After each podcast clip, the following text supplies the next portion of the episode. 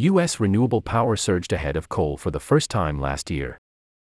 Akili Hu. Last year, U.S. renewable electricity generation surpassed coal for the first time, according to newly released federal data.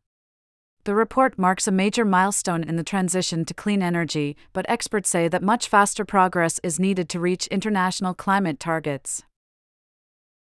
According to the Energy Information Administration, a federal statistical agency, combined wind and solar generation increased from 12% of national power production in 2021 to 14% in 2022.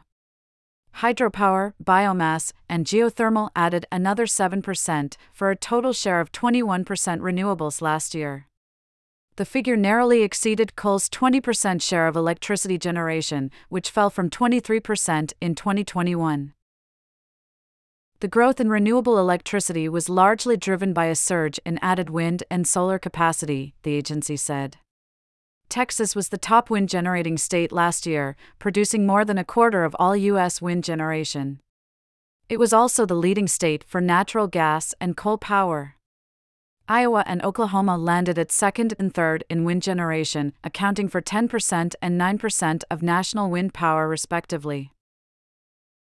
California took the lead in solar, clocking in with 26% of the nation's solar electricity. Texas came in second at 16%, followed by North Carolina at 8%. Renewable generation also exceeded nuclear for the second year in a row, after surging ahead for the first time in 2021.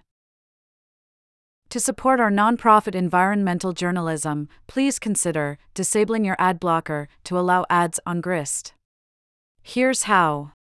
But the report found that fossil fuels still dominate the country's energy mix. Natural gas remained the top source of electricity in the U.S., its share rose from 37% of electricity generation in 2021 to 39% in 2022. For 2023, the Energy Information Administration forecasts additional growth in renewables. The agency predicts wind power will increase from 11% to 12% of total power generation this year. Solar is projected to rise from 4% to 5%. Coal is expected to further decline from 20% to 17%. Meanwhile, natural gas generation is expected to remain unchanged. Despite the encouraging news, some energy experts say the uptick in renewables still isn't fast enough.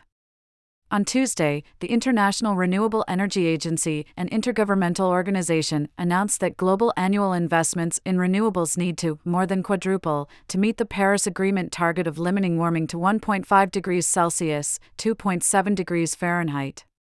The assessment echoes the latest report by the Intergovernmental Panel on Climate Change, the world's top climate science body, which called for a rapid scale-down of greenhouse gas emissions largely produced from fossil fuels.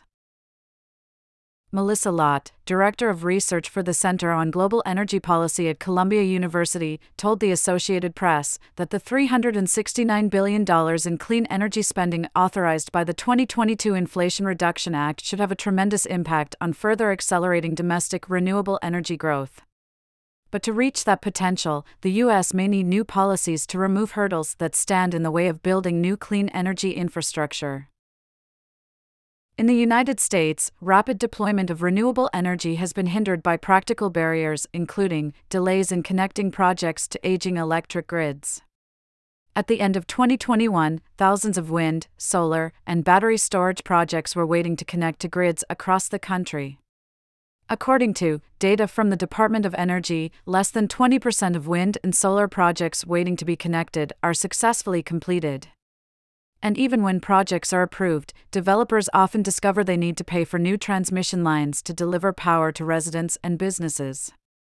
Those transmission lines often face further permitting delays.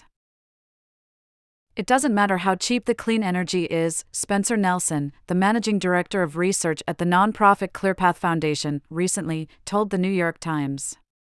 If developers can't get through the interconnection process quickly enough and get enough steel in the ground, we won't hit our climate change goals.